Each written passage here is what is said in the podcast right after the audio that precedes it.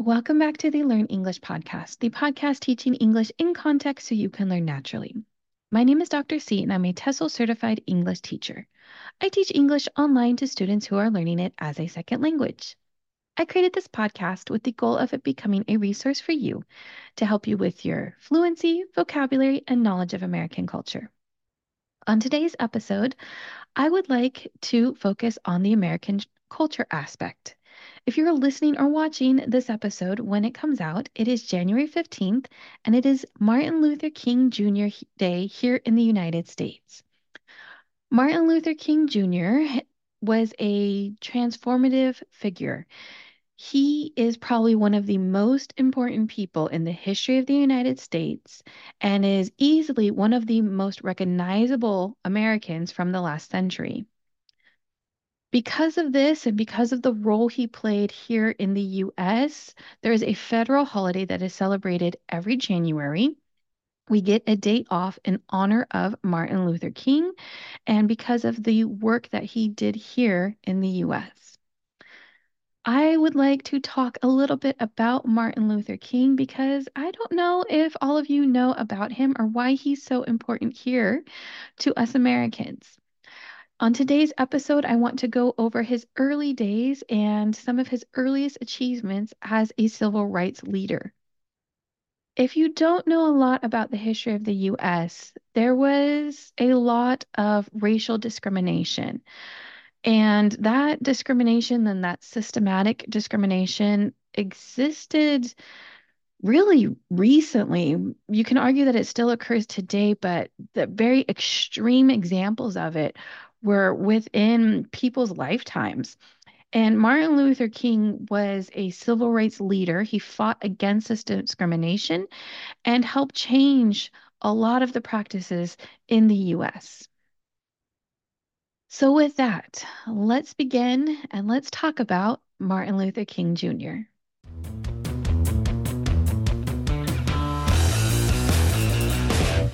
let's talk about Martin Luther King's name. So, his full name is Martin Luther King Jr., which is a lot to say. A lot of times, people will just call him Martin Luther King and leave out the junior part. People will also say MLK for his initials or Dr. King. If you hear any of these terms, they're all referring to Martin Luther King Jr. It's just a shortened, abbreviated way of saying his name a little bit about his history. So, Martin Luther King was born on January 15th, 1929, in Atlanta, Georgia. If you don't know where Georgia is, it's in the southern part of the United States. And he was born in Atlanta. His parents were Martin Luther King Sr., so that is why he is a junior, because he was named after his father. And his mother was Alberta Williams King. Now, both of his parents were educated. He grew up in a middle class family. His parents were very involved in church, and his father was the pastor of the Ebenezer Baptist Church. This church is a church that Martin Luther King himself later became a pastor of, and the church is still in existence. The current pastor, Raphael Warnock, is actually one of the senators from the state of Georgia. So the church is still in existence. It still has active members, and you can go and visit it if you would like. Martin Luther King was a very intelligent child, in part because of his parents. His mother actually taught him to read before he even started school. So when he did start in school, he was advanced for his age because of his intelligence and because of his advanced learning, he actually skipped two grades in school. In the United States, high school is a period of four years. It's your ninth through 12th year of school, and it's usually about age 13 to age 17 or 18, around there.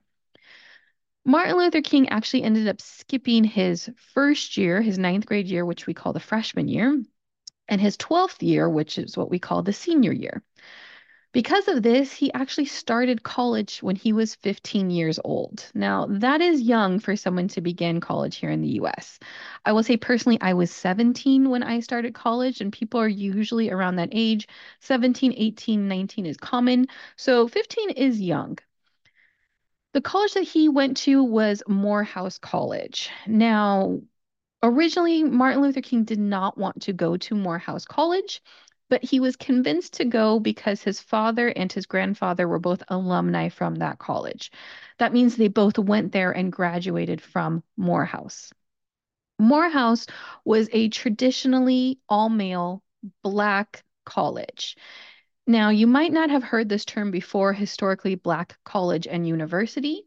This gets abbreviated to be HBCU, and it is a string of colleges or universities here in the United States that were historically or traditionally Black only. The reason is because of this history of segregation in the United States. Segregation was a period of time, an ugly period of time in US history, where people were separated based on race. So white people and black people were not allowed to intermingle, especially in the South. This gets associated a lot with the South, but it was present in other areas of the US. And because of that, there were whites only schools and blacks only schools, blacks only shops, whites only shops, blacks only drinking fountains, whites only drinking fountains, etc. This led to a completely different school system for African American students, and that's what led to the rise of historically Black colleges. This is where people who had African American descent or people of African American descent could go to a college or university and not have to deal with any type of segregation issues because everyone there was Black. Now, again, when we're talking about this period of time and we're talking about segregation, it is most associated with the South, which is where Martin Luther King was born, that's where he was raised, and that's where he did most of his activism. However, it was not just in the South. This was a systemic issue. Even though it wasn't as prevalent, we would say, so not as common or not as extreme as in the South, it still did exist. For example, my family is from California. My grandparents were of Mexican descent. Their parents were from Mexico, and so they were Mexican Americans. Now, when they were growing up in the 1930s, which is around the time Martin Luther King Jr. was growing up, there were public swimming pools that they were not allowed to go swim in. They could not swim with white people. The only day that they were allowed to go to the swimming pools was right before the swimming pool was cleaned. So the Mexican people were allowed to go swimming when there was no white people there. And right before the pool got cleaned, because it was thought that they were dirty and their dirtiness was, wouldn't contaminate the white people because the pool would get cleaned after they swam in it. And then white people would be able to use the pool after it was cleaned and there was no contamination, as we would say again, disgusting, horrific time in US history. And it's embarrassing to really even think that that occurred. But historically, that's what happened. And that's the type of culture that was in the US at this time when Martin Luther King was growing up. He experienced the segregation, he experienced harassment and racial injustice. And that's what he saw around him, especially because he was growing up in Georgia. Now, when Martin Luther King went to Morehouse College. He studied in sociology. He became very interested in the philosophies of Mahatma Gandhi and his passive resistance that he helped lead in India. And also, he became interested in the teachings of American philosopher Henry David Thoreau. He ended up becoming the president of the student body in his sophomore year, which would have been his second year at Morehouse College. And he was also a member of the debate team and of the fraternity Alpha Phi Alpha. So you can see he was very involved with his schooling and he eventually graduated and got his degree in sociology. He graduated in 1948 and then went on to study theology at Crozer Theological Seminary in Chester, Pennsylvania. He earned his bachelor's degree in divinity in 1951 from Crozer and then when he was there, he actually got the Crozer Fellowship for graduate study at Boston University. This led him to go to Boston, where he studied to get his PhD degree in systematic theology from Boston University. During this time, he was exposed to a lot of liberal theology that had to do with Christians and Christian thinking, fighting systemic injustice and racial discrimination. And this really opened his mind uh, to what was possible and ways how people should act, and means of fighting back against racial discrimination and social injustice. It was also during this time that he met his future wife, Coretta Scott. She was a young woman from Alabama and she was studying music at the New England Conservatory of Music. They met and eventually married in 1953. Martin Luther King got his doctorate and started to become more and more involved in the civil rights movement. Now, a major part of the civil rights movement occurred in 1955 in Montgomery, Alabama. What happened was, at the time, buses in the South were segregated based on race, just like so many other things. And so what happened was that Black people and white people could be on the bus at the same time. However, Black people were segregated to the back of the bus. So if you hear something being referred to as the back of a bus, it's a very racial term, a very discriminatory term, and it's referring to this whole concept if white people were on the bus and the bus was full, it was expected that a black person should stand up and give their seat up so the white person could sit down and they would have to remain standing. I know this sounds crazy. It's horrific, but it's what happened. So in 1955, there was this woman called Rosa Parks, and we will do an episode on Rosa Parks because she deserves her own episode. Her story is a, a very important story in the history of the United States and in the civil rights movement. What happened was she was on the bus and a white man came onto the bus. She refused to give up her seat. She remained sitting instead of standing up for this man. And because of that, she was arrested. The police arrested her for not giving up her seat on the bus crazy to think about that that occurred just in 1955, which is not that long ago, but that's what happened.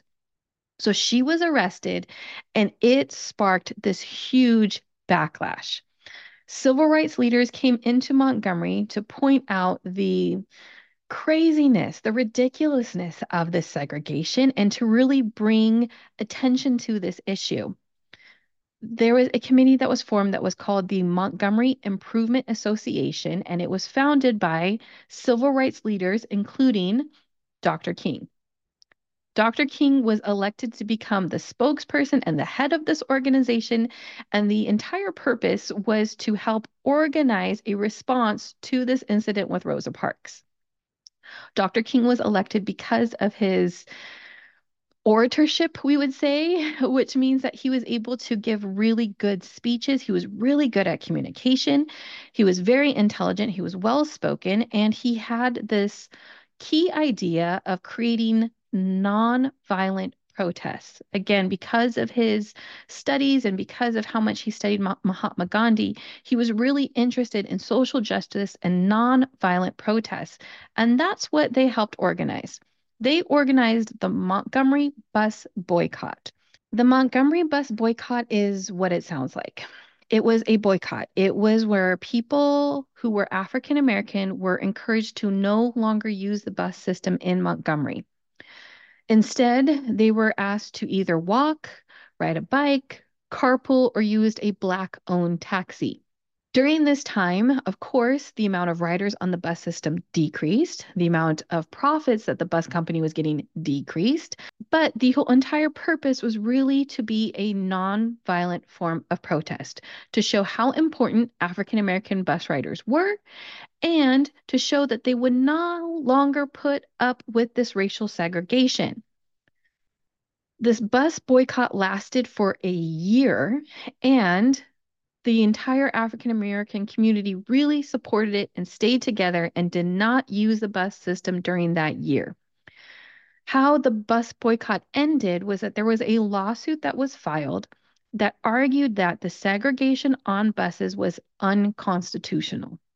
What that means is that it was against the Constitution of the United States and should be illegal. This lawsuit made its way all the way up to the Supreme Court and the Supreme Court is the highest court here in the United States.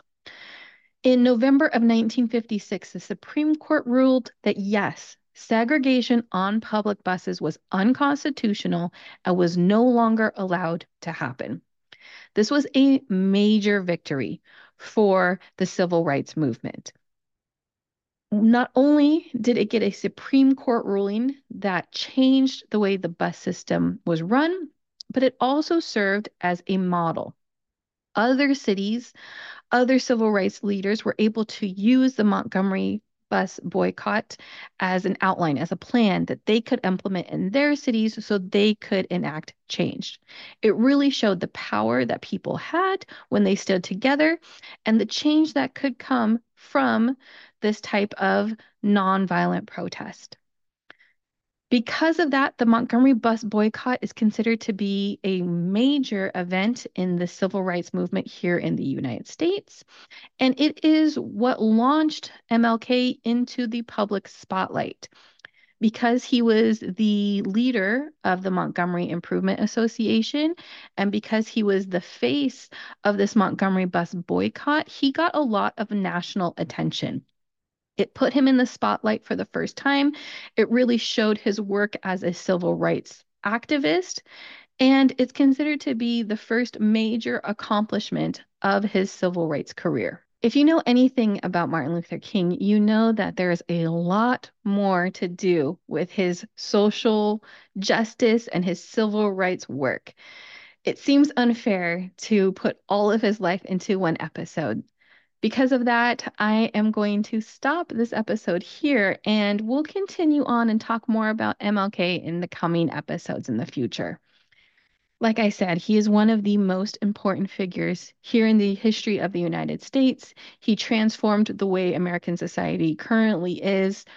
And because of that, I really want to give his life the justice that it deserves and do multiple episodes so we can talk more about what it was that he did and why he's considered to be so important.